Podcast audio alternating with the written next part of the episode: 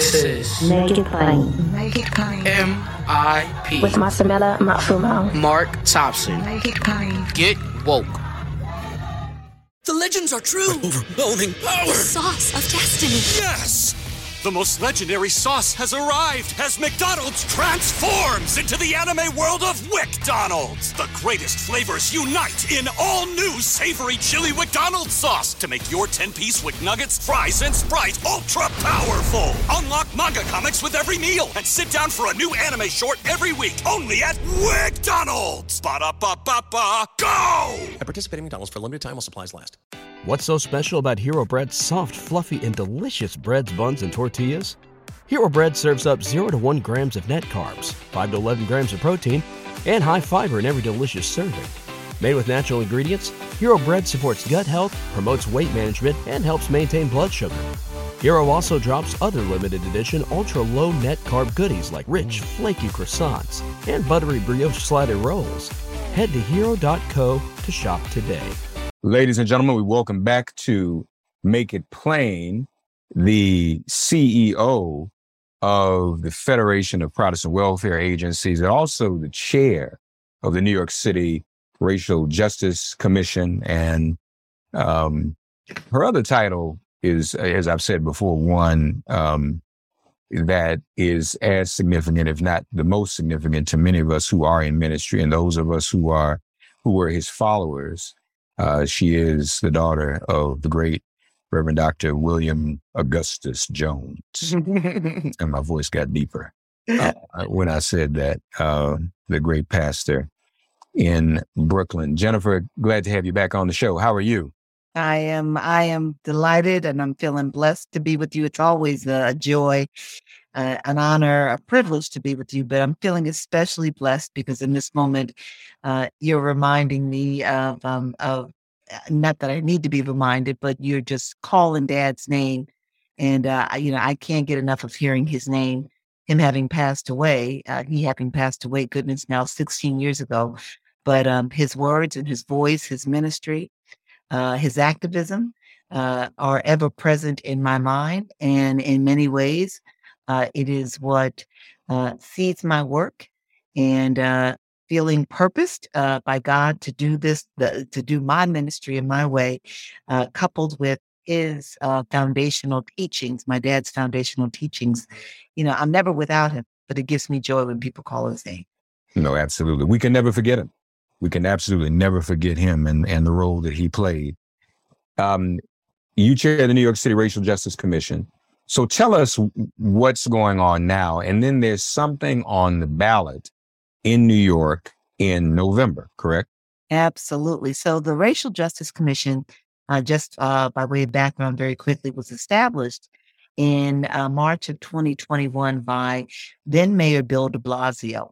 And it was in the wake of uh, the uh, killing of George Floyd and uh, the disproportionate, you know, uh, death and uh, serious illnesses, deaths and serious illnesses that the Black community was experiencing resulting from COVID. Uh, and both the killing of George Floyd, Breonna Taylor, um, Ahmaud Arbery, uh, and and all who came before them tragically, uh, and and COVID, both of these, you know, continuing occurrences helped us to appreciate that these were not, you know, these that that's what's happening is not isolated. It's not just happenstance, but all of this is seated in structures that have persisted, keeping people marginalized and oppressed, keeping people of color and especially Black persons marginalized and oppressed. And so Bill de Blasio uh, erected this commission for the express purpose of having the commission members, all of whom uh, hail from uh, the boroughs of, of New York City and are people of color, of African descent, uh, Asian descent, and Hispanic origin, having us look at government's role in propping up and perpetuating racism through the years and essentially working to begin to identify those structures, those systems, those laws that allow racism to persist in ways that uh, continue. Just, you know, like, you know, just the way that the, the hands on the clock just go roll, move around with nobody having to do anything about it. how racism, with nobody even having to like pull a certain lever or whatever, how racism just continues to to work like clock, like clockwork to oppress people. So we were charged with the responsibility of looking at New York City in that way. And specifically looking at the New York City Charter. The charter is the constitution for the city of New York. Much like the United States has a constitution, uh, all states have constitutions. Localities, municipalities have constitution. Here in New York, it's called the charter. We were charged with looking at the charter and beginning to identify ways of dismantling structural racism in New York City government functioning. So here we are, uh, better than a year out. Uh, we are now, I guess, a little more than 18 months or a little less than 18 months into the work of the commission. But um, back in the uh, in the winter, the commission voted out three proposals that uh, have been put forward to begin to dismantle structural racism here in New York City in government functioning, and they're going to appear on the ballot, on the general election ballot in November. So the the commission's been at the work of looking at racism, looking at laws that prop it up, and then looking at how New York City can by change by changing the laws can begin to undo racism and all of the uh, the impact uh, by design, implication, impact of laws, uh, looking at how it harms people and working to undo that. You're talking about, of course, institutionalized racism. Mm-hmm. Um, that that does just happen when we're sitting still. Absolutely. If, if, when we sit still, it's like it's so institutionalized. It doesn't sit still. No, no, it's like uh, think about it this way. Um, who? What's a good example? That uh, we uh, have a city and a society where um, people can uh, people want to apply for contracts to manage the pension of the city of New York, but the structural laws are designed such that you have to uh, have all, already be managing as an entity, an institution, a uh, certain uh, level of assets. And so, if it's built into the law that you have to have a certain level of assets before you can even begin to apply, consider applying for a government contract to manage the city's pension. Well, if you don't have those assets, then you can't engage. And who in America, because of these structures, has been kept from develop uh, for man, for managing assets to begin with. So make it plainer, make it, as the name of the show says, make it plain. Here in New York City, to manage the assets, the pension of several city agency employees. Currently, you have to have several hundred million dollars under management, asset management as an entity, an institution, a firm, to even be eligible to apply to manage the government's uh, pension. Most Black asset management companies don't have several hundred million dollars, so they can't even begin to apply. That's in the law. You got to change those laws. So it just happens without even anybody trying to do anything about it. Now, if, if I understand this correctly, th- there are essentially, uh, I, I, think, three things on the ballot. Yes. That, that the New York City uh, uh, Commission for Racial Justice is driving. Uh, first of all, to add a statement of values to guide the government. So you this this would be proposed language Absolutely. for a new preamble to the charter, to the charter you speak of, correct? Yes, yes. And what that would do is if you got, we all, um, you know, we all know that, you know, biblically the verse, where there is no vision, the people shall perish. Think about the preamble in that way. If you do not set forth a vision of what equity, uh, you know, looks like and what every New York resident should expect from government and what government should, you know, like how government should view every New York resident, then that allows for government to say, oh, you know what? We don't need to pick up the trash, you know, with due diligence and speed in this community, because uh, you know what? They don't contribute to the tax base as much as the people over in this other community. Or you know what? Like we've got this little, like, you know, like um, we've got a bubble of healthcare institutions on the Upper East Side that do great work. We want to put a new like medical research science lab in the city. Let's just go and put it over there and draw more professionals into that space. Cause you know, like we like we you know, that's the place that everybody respects. Let's leave the South Bronx alone, where their medical care is not what it should be. There's nothing to guide how government should be thinking about all New Yorkers and what every New Yorker is entitled to. And so the preamble, the statement of values, would do just that. What it's uh, what it's uh, currently written and structured to do is to first speak to all of the harms, the atrocities that have been visited upon people of color, beginning with the Lenape people. Acknowledge it because you know what? You can't solve a problem if you first don't acknowledge that it exists. And America, as we both know, has done that from the jump.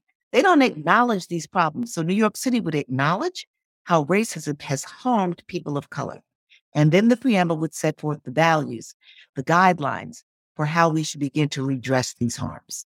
Say goodbye to your credit card rewards. Greedy corporate mega stores, led by Walmart and Target, are pushing for a law in Congress to take away your hard earned cash back and travel points to line their pockets. The Durbin Marshall credit card bill would enact harmful credit card routing mandates that would end credit card rewards as we know it. If you love your credit card rewards, tell your lawmakers hands off my rewards. Tell them to oppose the Durbin Marshall credit card bill the language as it exists, folks, is we acknowledge the grave injustices and atrocities that form part of our country's history, including the forced labor of enslaved Africans, the colonialism that displaced indigenous people from their lands, the devaluing and underpaying of immigrant workers, and the discrimination, racial segregation, mass incarceration, and other forms of violence and systemic inequity that continue to be experienced by marginalized groups, including,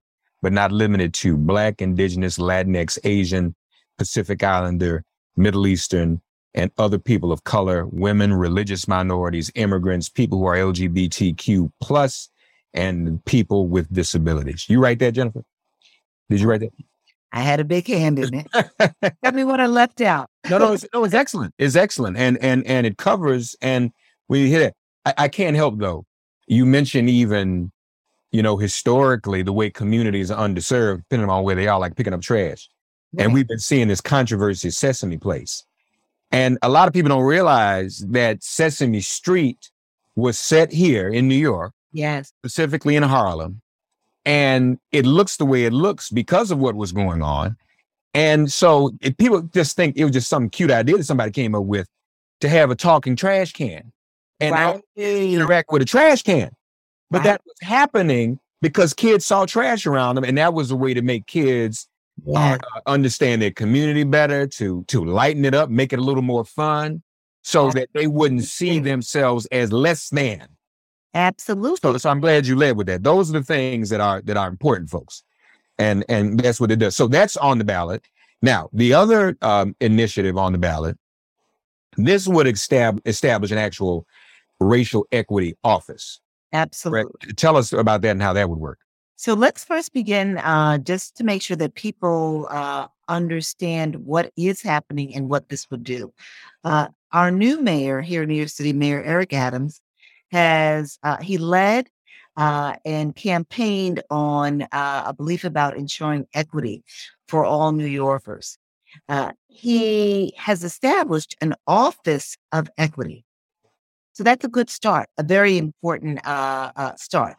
But the mayor has done it by executive order. Executive orders, as we all well know and appreciate, uh, thankfully, you know, considering what we just went through with President Trump and all of his nonsensical executive orders, they can easily be undone by the next executive who comes into office. So while Mayor Eric Adams has established an executive order centering on equity and establishing an office of equity. The next mayor could come along and say, mm, you know what? I'm not really feeling that. I'm going to get rid of this office and get rid of it by executive order.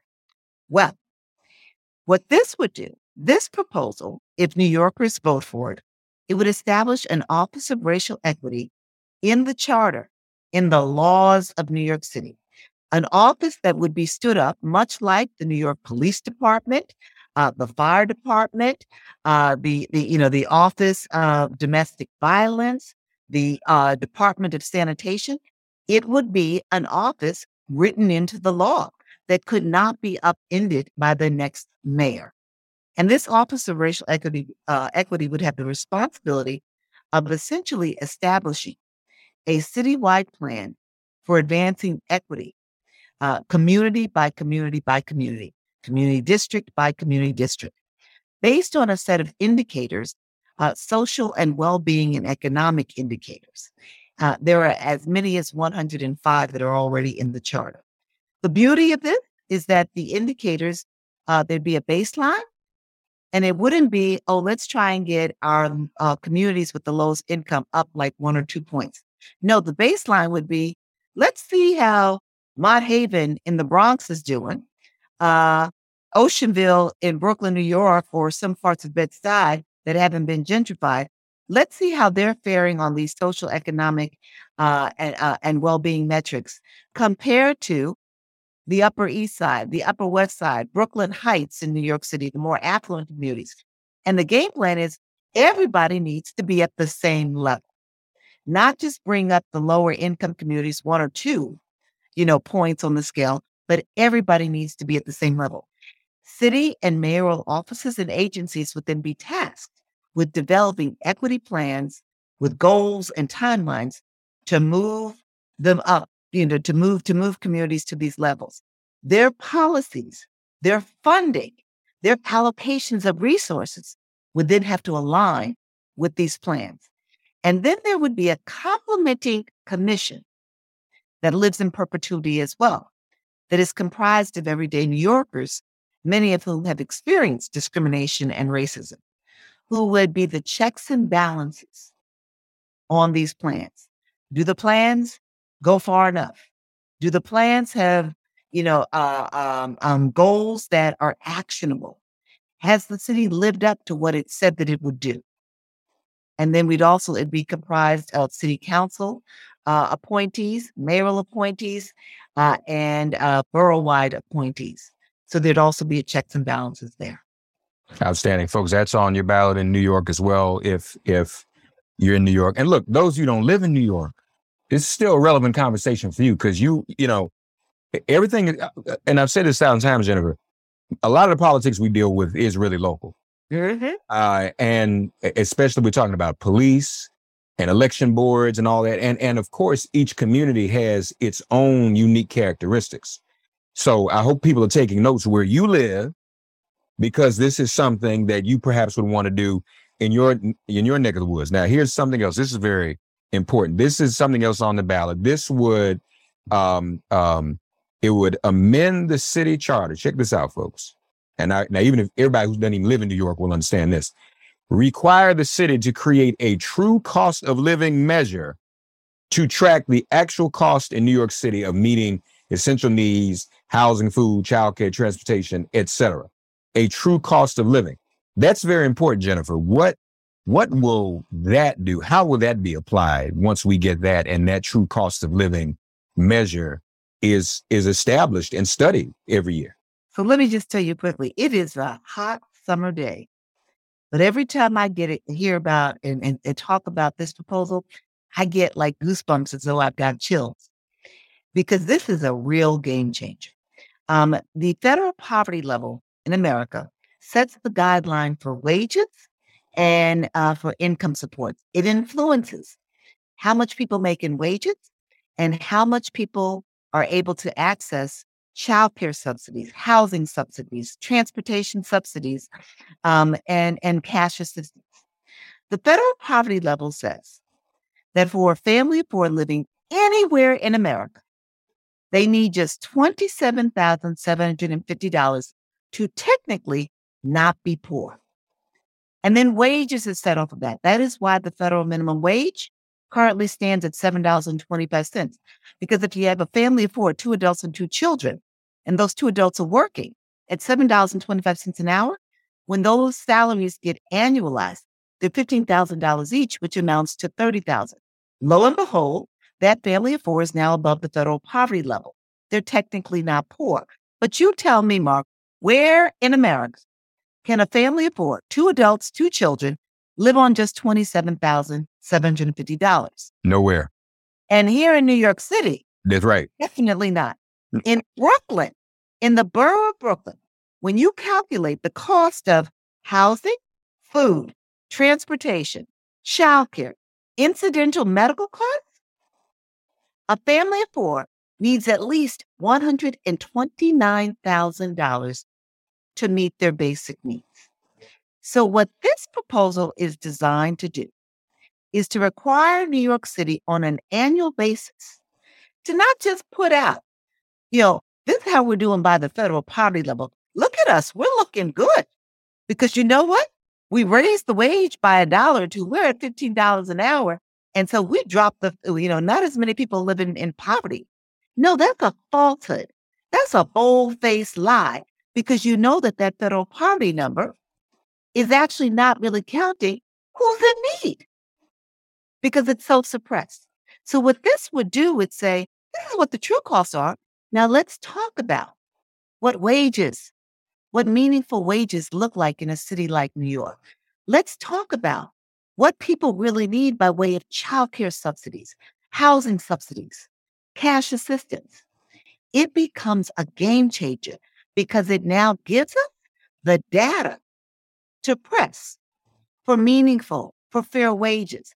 It gives us the data to press for critical income supports. And the reason why there's a real racial element to it is that we know in America that the primary and, and, and often the sole breadwinner in Black households is the Black woman. And we know that on average, her wages are far less than what she should be paid. We know the Black woman makes 64 cents on the dollar that the white man earns. We know that the Black woman is the most educated segment, group of people in our society, but yet her wages are suppressed, which ultimately means that one in four Black children lives in poverty compared to less than one in 10 white children.